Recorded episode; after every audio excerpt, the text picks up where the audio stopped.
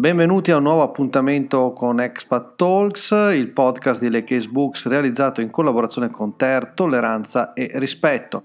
Io sono Giacomo Brunoro, come sempre collegato da Los Angeles insieme a me c'è Jacopo Pezzan. Salutiamo l'ospite di oggi che è Giulia Bignami. Buongiorno a tutti. Con Giulia affronteremo un tema che ci è particolarmente caro e magari lo lascio introdurre a te Jacopo perché qualche mese fa sul uh, nostro magazine di uh, appunto Ter, Tolleranza e Rispetto tu avevi lanciato questa provocazione i cervelli in fuga non esistono. E Giulia che è una ricercatrice, scrittrice, ha da poco pubblicato La zattera astronomica con Baldini e Castoldi, poi magari ce ne parlerà, ha invece pubblicato recentemente un articolo in cui dice non sono un cervello in fuga ma un cervello cacciato. Eh, Jacopo, vuoi introdurre tu l'argomento? Beh sì, eh, in quell'articolo là mm, cercavamo di capire un po' meglio la definizione cervello in fuga, che per vari aspetti secondo me non è nemmeno la più corretta, tantomeno la più giusta per definire questo fenomeno. Eh, d'altro canto eh, avevamo capito, vedendo diversi fenomeni, analizzando la situazione nel corso degli anni, che alla fine si tratta fondamentalmente di uno slogan giornalistico, poi nella realtà dei fatti a livello politico, burocratico, eccetera, eccetera, non c'è nessun interesse nel fermare questo fenomeno da una parte, ma nel tanto meno cercare di recuperare persone, personalità che negli anni si sono trasferite all'estero. Quindi il nostro era un articolo abbastanza provocatorio in cui insomma, dicevamo che questo fenomeno dei cervelli in fuga in realtà esiste soltanto a livello giornalistico, a livello di media, ma in realtà dei fatti non interessa praticamente a nessuno. Tu Giulia, cosa ne pensi al riguardo? Ma in realtà, eh, come appunto ho scritto per l'Huffington, eh, di, di, fatto il concetto di cervello in fuga vale fino a un certo punto, perché ehm, uno fugge da qualcosa che, che non piace. E, e, quindi ovviamente se uno pensa che ci siano delle migliori opportunità all'estero per quello che fa, non ci sarebbe niente di male ad andare all'estero. Se un'analoga quantità di persone dall'estero venisse in Italia pensando che eh, in Italia potrebbe trovare delle valide opportunità, quindi ci fossero dei cervelli in fuga da, che fuggono da altre parti ma che arrivano in Italia. Non c'è questo fenomeno per, per quanto riguarda l'Italia, nel senso che l'Italia non è in grado di attirare i cervelli. Ed è questo il grosso problema. Non è in grado di attirare quelli che dall'Italia sono fuggiti, quindi questa era la mia provocazione, sono cacciata via nel senso che non riesco a rientrare, ma non riesce neanche ad attirarne altri che magari potrebbero fuggire da altri paesi, in questo modo controbilanciando, perché l'accusa che viene generalmente fatta a chi è cresciuto, è stato istruito in Italia, ma poi lavora all'estero, è il fatto di avere speso soldi di italiani per essere istruito, cresciuto e tutto, per poi andare a contribuire alla ricchezza di un altro paese. Questo fenomeno sarebbe controbilanciato se dall'altro canto in Italia arrivassero dei cervelli o al limite si riuscisse a far rientrare i cervelli che sono andati a fare un'esperienza all'estero. Questo non succede ed è lì che sorge il problema ed è lì che di fatto non si sta facendo un granché. Giulia, tu vivi a Edimburgo e lavori come ricercatrice. In cosa è diverso il sistema che appunto permette a Edimburgo di attrarre eh, ricercatori e ricercatrici come te e che invece in Italia poi eh, non arrivano? Dunque, io sono una ricercatrice ma non universitaria, nel senso che ho fatto il, il dottorato uh, vicino a Edimburgo, a St. Andrews, e lì è stata la, la mia decisione di andare all'estero e quindi lì posso dire che la decisione era perché c'erano dei programmi di dottorato vastamente più attraenti per uno studente perché si faceva molto più ricerca, c'erano migliori disponibilità dal punto di vista ehm, economico, di mezzi, di strutture, di laboratori, ehm, possibilità di viaggiare molto di più e in generale di concentrarsi molto di più sulla, sulla ricerca. Quindi eh, la scelta che io avevo tra un possibile dottorato in Italia in cui mi sarei dovuta accontentare di stare in un certo gruppo di ricerca che era l'unico con dei fantomatici fondi che potevano permettersi dei dottorandi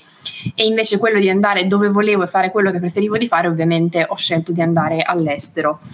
E, ed è stato dopo il dottorato che poi ho provato a rientrare in Italia, presa la decisione di non voler eh, diciamo, continuare in accademia, ma di uscire dall'accademia e entrare nell'industria, avevo deciso di provare a rientrare nell'industria italiana con eh, le, le conoscenze acquisite durante il dottorato e questo è stato un processo totalmente fallimentare al punto che poi sono diventata appunto ricercatrice clinica all'interno di, di, di un'industria che è, di, è vicino, a sede vicino a Edimburgo, quindi scozzese. Però questo qui secondo me è molto indicativo, è indicativo di quanto il dottorato in Italia da, da parte dell'industria venga totalmente svalutato, nel senso che se si ha un dottorato si è considerati troppo vecchi, troppo specializzati e inutili per l'industria e di quanto non ci sia quella volontà di recuperare eh, una persona che si è laureato in Italia, ha fatto quattro anni all'estero acquisendo moltissime conoscenze, moltissimi di quelli che vengono chiamati a questo punto skills, cioè capacità sia lavorative generali che specifiche nel settore, per poi poterle rimpiegare. In questo io ho trovato un muro solido e ci ho provato per molto tempo. Però è interessante perché tu confermi quello che era emerso già con un'altra chiacchierata con il professor Bordignon che insegna in California e anche lui ci diceva appunto un percorso simile al tuo, però eh, ha detto la differenza, l'università italiana è fortissima, però poi quando si tratta di fare il dottorato non c'è proprio paragone anche con il livello di impegno, di, di fatica, oltre che di disponibilità di mezzi, eccetera, che ti offrono le università, nel suo caso era un'università statunitense, però diceva in genere l'università estere.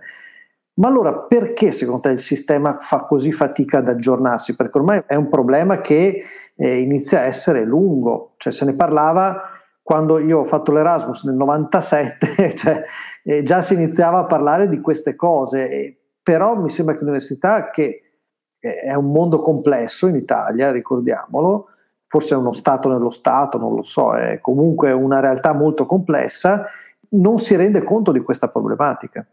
No, mm, perché eh, è un meccanismo molto complesso che mm, ha dentro eh, forse anche stati negli stati negli stati perché ci sono i dipartimenti, i capi di dipartimento ed è sempre molto difficile fare entrare il concetto di rinnovamento ehm, e per quanto penso che alcune università ci provino facendo corsi in inglese, cercando di rinnovarsi e in un certo senso sta, stare al passo con i tempi. Eh, c- certamente, e io sto parlando a questo punto di 5-6 anni fa, quando è stato il mio caso, ehm, non c'era ancora paragone rispetto ai programmi forniti all'estero e, e quindi credo che sia semplicemente una una questione di quella che si chiama clunkiness, cioè proprio di, di, di sono lenti nel, nel capire i, i, processi e soprattutto ad implementarli, eh, perché sono dei cambiamenti rispetto allo standard che è quello a cui tutti sono abituati. E parlando di uh, politiche per agevolare il rientro eventualmente di ancora una volta io questa definizione fuga dei cervelli un, un, po' mi dà fastidio anche proprio come definizione comunque chiamiamola di questo esodo di, uh, di uh, profili di più o meno alto livello dall'Italia verso l'estero. In questi anni qualcosina è stato fatto, ma so- solo ed esclusivamente da un punto di vista finanziario, da un punto di vista di sgravio fiscale. Viene dato uno sgravio fiscale per un certo numero di anni, però anche là soltanto a chi aveva certi ruoli um, corrispondenti nelle università straniere, quindi andare a recuperare ricercatori, eventualmente professori che lavoravano inquadrati in un certo modo, oppure alcuni contratti da un certo livello dirigenziale in su, che già taglia fuori tutta una serie di altre, di altre figure che potrebbero aver fatto delle esperienze importantissime, ma non avere una qualifica che rientra in questo tipo di, uh, di meccanismo. D'altro canto non è stato fatto null'altro, quindi per esempio, eh, sì, il motore, il movente, diciamo, la giustificazione economica, lo scambio fiscale potrebbe rappresentare un incentivo, però per chi ha passato anche diversi anni all'estero, 10-15 come me nel mio caso, ed ha figli, per esempio, non è mai stato pensato nulla per il reinserimento dei figli nel sistema scolastico italiano. Cittadini italiani che magari non hanno fatto tutto il sistema, hanno frequentato le scuole negli Stati Uniti piuttosto che in Inghilterra, come li reintegri tu in prima media o in seconda media? Problemi banali se vogliamo, ma che nessuno cerca di, di affrontare. Quindi in realtà è anche per questo che io credo che questo problema cosiddetto della fuga dei cervelli in realtà non spaventi nessuno e venga lasciato sempre sotto traccia. Non vengono mai proposte soluzioni concrete di alcun tipo. Giulia, tu dicevi prima che comunque tu vorresti rientrare, no? sei a Edimburgo, però non escludi la possibilità di rientrare in Italia. Cos'è che eh, ti spingerebbe comunque a rientrare? Cioè, quali sarebbero i plus che ti farebbero dire ok, rientro, al di là magari di un lavoro più o meno uguale a quello che stai effettuando. Ma d- dal mio punto di vista eh, vivere all'estero può essere psicologicamente molto pesante, eh, si è comunque lontani da quella che si considera casa propria inevitabilmente, eh, in un certo senso eh, si è da soli rispetto alla propria famiglia, quindi non sono sempre situazioni facili, soprattutto poi co- con la pandemia è stato molto difficile ovviamente perché si è di fatto isolati in parti diverse del mondo, quindi c'è un aspetto sicuramente diciamo emotivo motivo che non è da eh, sottovalutare. E poi c'era anche il, l'aspetto che per me il dottorato era un soggiorno all'estero, non era un trasferirsi a vita. E, e, quindi dal mio punto di vista io avrei poi potuto reintegrarmi, soprattutto con la decisione di passare dall'accademia all'industria, perché ero ben conscia del fatto che il passaggio all'accademia in Italia sia una, una specie di miraggio assolutamente irraggiungibile, quindi le opportunità accademiche sicuramente mi avrebbero portato a stare all'estero, mentre invece avrei pensato che le opportunità industriali sarebbero state molto più variegate e quindi poss- potenzialmente molto più possibili anche in Italia. E, e, quindi questo qui aveva un po' in, in, un certo senso inizialmente determinato questo mio orientamento. Devo dire che adesso non sono poi così convinta se con la stessa determinazione vorrei rientrare appunto per, per l'esperienza che ho avuto nel tentativo di rientro, mettiamola così,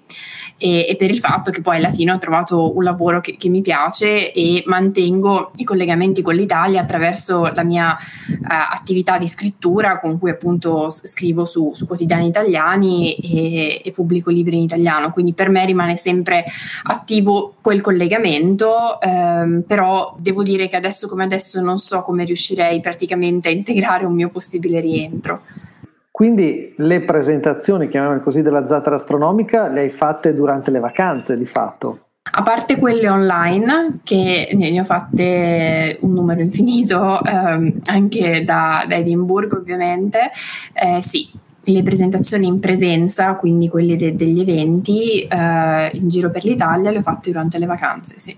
E senti, la community italiana lì a Edimburgo com'è? Tu la frequenti oppure frequenti più, diciamo, un mondo internazionale? Dunque, la frequentavo un po' di più quando ero all'università, inevitabilmente perché si tende ad avere eh, delle attività sociali più dipendenti dalle nazionalità. Quando si va poi a vivere una città grande come Edimburgo, sì, ci sono le attività dell'Istituto Italiano di Cultura, quindi ci sono le attività più istituzionali, ci sono i gruppi di amici, tutte queste cose qui, però ehm, di fatto poi mh, a meno che siano amici che si conoscono, ma non, non vado certo a cercare italiani in giro per Edimburgo, mettiamola così. Ma nel mondo del lavoro, ecco, questa è una cosa che mi ha sempre incuriosito, per chi fa un'esperienza poi come la tua, come viene visto l'essere italiano? Cioè, nel senso, provo a spiegarmi meglio. Si dà per scontato che sia un mondo del lavoro già eh, multietnico, chiamiamolo così, quindi con tante professionalità, oppure c'è la particolarità dell'essere italiano o meno che, che ha un, un, valore? Ma io vedo che in realtà eh, è un ambiente molto più attento all'aspetto etnico ehm, e a non essere in un certo senso biased nella scelta sulla base delle etnie e eventuali discriminazioni quindi sicuramente da questo punto di vista sono più attenti. Devo dire che però ho riscontrato anche quando cercavo lavoro a Edimburgo, ho riscontrato forse un minimo di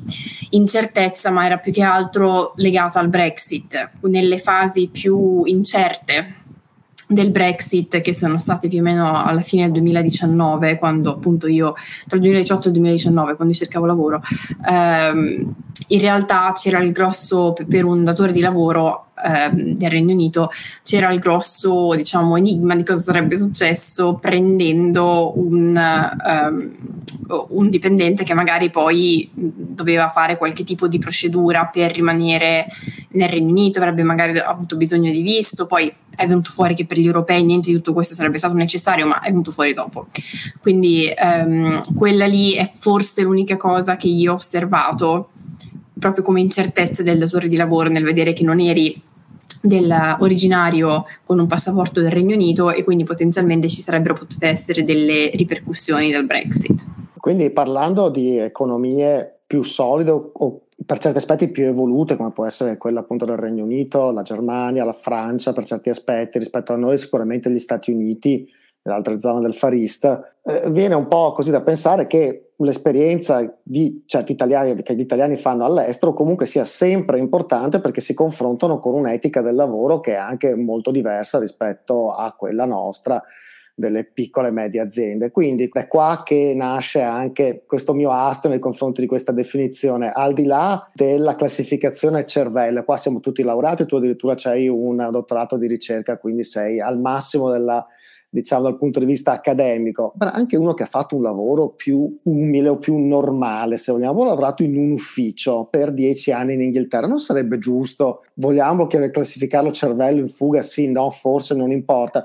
un suo rientro qualora lo volesse, perché semplicemente anche tornando in massa queste persone che hanno fatto questa esperienza all'estero potrebbero in qualche modo cambiare il volto di tante aziende italiane, pur non portando titoli accademici importanti. Secondo me proprio noi abbiamo disseminato all'estero tutta una serie di persone che comunque hanno fatto delle esperienze anche di micro eh, impresa, hanno aperto delle cose, hanno capito che la fiscalità in un paese come gli Stati Uniti è molto più semplice, quindi perché noi non possiamo avere una fiscalità più semplice? Perché io devo avere mille problemi burocratici in Italia che magari a Miami non ho? Tutta questa ricchezza qui, nonostante non abbia i titoli accademici, secondo me potrebbe rappresentare comunque un fattore di uh, crescita competitiva. Cosa ne pensi, Giulia? Penso di sì, nel senso che ovviamente c'è l'aspetto accademico che è quello, credo, su cui ci si concentra quando si parla di cervelli in fuga, nel senso che eh, si parla di persone che hanno fatto un percorso eh, di almeno laurea, appunto, se non di dottorato. C'è tutto un altro aspetto ehm, di quelli che per qualche motivo non vengono ritenuti cervelli in fuga, ma che certamente il cervello lo hanno, e che invece si occupano, diciamo, più di imprenditoria magari o che... Ehm, um, hanno lavorato in altri settori dove non necessariamente servono titoli accademici molto importanti o comunque un percorso di studio molto lungo. E ancora una volta il discorso è, è sempre quello di dire o si riesce a offrire opportunità a queste persone per rientrare, arricchendo quindi la parte imprenditoriale eh, e industriale italiana, oppure si riesce a creare delle opportunità sufficientemente attraenti per persone dall'estero, che non siano italiani, che vengano a lavorare in Italia. Una di queste due cose andrebbe bene, perché in un certo senso ehm, ci potrebbe essere un mutuo scambio di cervelli, se non il rientro. E il problema è che nessuna di queste due cose si sta verificando, nel senso che non è che tipicamente l'industria o l'impresa italiana riesca in qualche modo a attrarre cervelli da Miami, mentre invece si verifica il contrario molto più facilmente. No, eh, si verifica addirittura anche il terzo lato del triangolo, cioè noi sì. esportiamo cervelli, non importiamo cervelli, ma importiamo braccia. Cioè noi importiamo il, il livello più basso nell'economia moderna possibile, che è il lavoratore proprio il bracciante, che anche questo è l'altro grosso limite che abbiamo nel nostro, nella nostra struttura. Quindi noi finiamo per esportare uh, una Giulia Bignami ed importare un qualcuno che per sua disgrazia insomma comunque non ha nemmeno un, la terza elementare e quindi è destinato a lavori cioè questo, questa è con la complicità dell'industria italiana che bisogna dirlo la mancanza di uh, modernizzazione in tante aziende, la mancanza di modernizzazione nella gestione anche dei processi, anche di magazzino di logistica, poi inevitabilmente porta alla corsa al ribasso dove cerchi il mulettista che costa il meno possibile perché non hai una struttura organizzata da un punto di vista logistico. Quindi noi esportiamo, non importiamo cervelli, ma importiamo braccia e questo sistema qui sta piano piano uh, venendo giù. Invece Giulia, ho visto che concludevi il pezzo sull'Huffington Post dicendo che eh, ti manca un po' la pasta al pesto, no? il classico, lo vediamo anche con tutti gli altri expat, chiamiamoli così, che, con cui abbiamo parlato. Però a noi piace chiudere sempre con una provocazione, una domanda e adesso te la rilancio, prima di fartene un'altra poi proprio sul tuo libro, ed è la seguente, qual è la, chiamiamola best practice o l'abitudine o la tradizione italiana che secondo te sarebbe molto utile esportare a Edimburgo e viceversa invece qual è l'abitudine anche lavorativa o culturale tipica della Scozia o di Edimburgo che secondo te potrebbe far bene all'Italia? Quindi che scambio ci potrebbe essere? Dunque, Sicuramente eh, nel mondo lavorativo italiano quello che ho molto spesso sentito come lamentela era il, um, la gestione del tempo, che molto spesso è una cosa eh, che dal, da parte del datore di lavoro è considerata un optional, cioè fare lavorare persone in situazioni o in, con tempistiche assurde. Quello che io ritengo sia un, un'ottima cosa è ehm, proprio una gestione molto più controllata, consapevole e responsabile del tempo lavorativo, cioè eh, senza, stando attenti a quanto una persona sta lavorando, le ore che spende facendo cosa quindi se vogliamo un controllo un po' più stretto ma più responsabile, evitando che ci siano ore di straordinario allucinanti, ehm, evitando che si finisca a lavorare di sabato e domenica perché c'è quella deadline che non ci abbiamo pensato prima quando ci avevamo tempo, ma ci abbiamo pensato tre giorni fa, andava fatta ieri, cose di questo tipo. Quindi ehm, sicuramente quello che ho notato nell'ambiente anglosassone in generale, industriale, accademico lasciamo perdere, è una gestione più responsabile del tempo. L'altra cosa che ho notato è che le vacanze non sono sacre, come invece lo sono in Italia. E in Italia viviamo, io ero stata sempre abituata con l'idea che appunto per esempio ad agosto non si lavora, ci sono delle, delle vacanze fisse a Pasqua, Carnevale, così. È una cosa assolutamente inesistente nel sistema britannico, assolutamente. Ci sono delle, delle vacanze, ma in un certo senso uno se le gestisce e non c'è quel momento in cui tutto è chiuso, che è, ho notato fa la differenza perché ovviamente se tu sei cresciuto in un sistema in cui a Ferragosto non c'è niente di aperto ci si abitui, però fa la differenza se invece mentalmente le persone non si fermino ad agosto, eh, non sono tutte a Milano Marittima ma stanno lavorando e vanno a, in vacanza quando, quando vogliono, quindi Secondo me questo è uno degli aspetti più importanti differenti nella gestione del tempo eh, tra l'Italia, diciamo, e il mondo anglosassone, ma forse alcuni altri paesi in Europa hanno de- de- degli approcci diversi a questa, a questa cosa. Chiuderei eh, con un buon motivo per leggere il tuo libro, La zattera astronomica, sì, La zattera astronomica è un libro in cui ho deciso di raccogliere ehm, i miei ricordi di infanzia con, con, mio papà Nanni Bignami che era un famoso ehm, astrofisico e ovviamente era noto al pubblico per il suo ruolo di scienziato eh, e di comunicatore scientifico. Io ho mm, deciso di, di, raccontare invece gli aspetti più inediti eh, di, di, mio papà, appunto dal punto di vista di figlia, quindi eh, con le sue imprese estive, la zattera astronomica è appunto quella che apre eh, il libro, ma anche poi tutta una serie di altre rocambolesche tragicomiche imprese dove si parla di trappole Viet Cong ehm, o ci si cala da, da, balconi a sesto piano a Roma. Quindi in realtà è una lettura per tutti perché ehm, sono de, delle, proprio dei ricordi di infanzia e devo dire che quel, la cosa più bella che mi hanno, mi hanno scritto e mi hanno detto le persone eh, che lo hanno già letto è stata che non sono riusciti a smettere di leggerlo. Una volta iniziato hanno dovuto finirlo per forza tutti in una sola seduta perché non, non riuscivano a staccarsi che per me è il complimento migliore eh, come autrice del libro perché chiaramente vuol dire che si riesce ad attirare l'attenzione, a non fare scappare il lettore e addirittura costringerlo a finire il libro in una, in una sola seduta. Ed è un libro per tutti nel senso che non, non bisogna conoscere necessariamente la figura di, di, mio padre per leggerlo ed è un libro, molto spesso mi chiedono qual è il lettore tipo e io dico che non esiste perché in realtà è un libro per tutti, l'hanno letto degli ottenni come degli ottantenni, persone con un background background scientifico, persone che nulla sapevano di scienza, di astrofisica o neanche conoscevano mio padre. Tra l'altro una delle cose belle è che molte persone conoscono mio padre grazie a questo libro. Quindi è un libro per chi si vuole divertire con storie quasi impossibili ma tutte vere. Perfetto Giulia, io ti ringrazio davvero per la tua disponibilità e alla prossima. Grazie Giulia. Grazie è aperto anche un capitolo interessante proprio sulla gestione del tempo che potremmo anche tornarci anche con degli altri expat in giro per il mondo perché secondo me abbiamo toccato lì di sfuggita un tema che invece andrebbe approfondito di più, la gestione del tempo all'estero rispetto all'Italia in ambito lavorativo, che è molto molto interessante.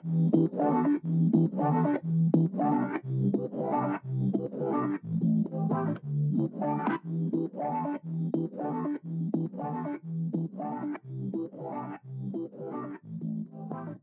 Thank you.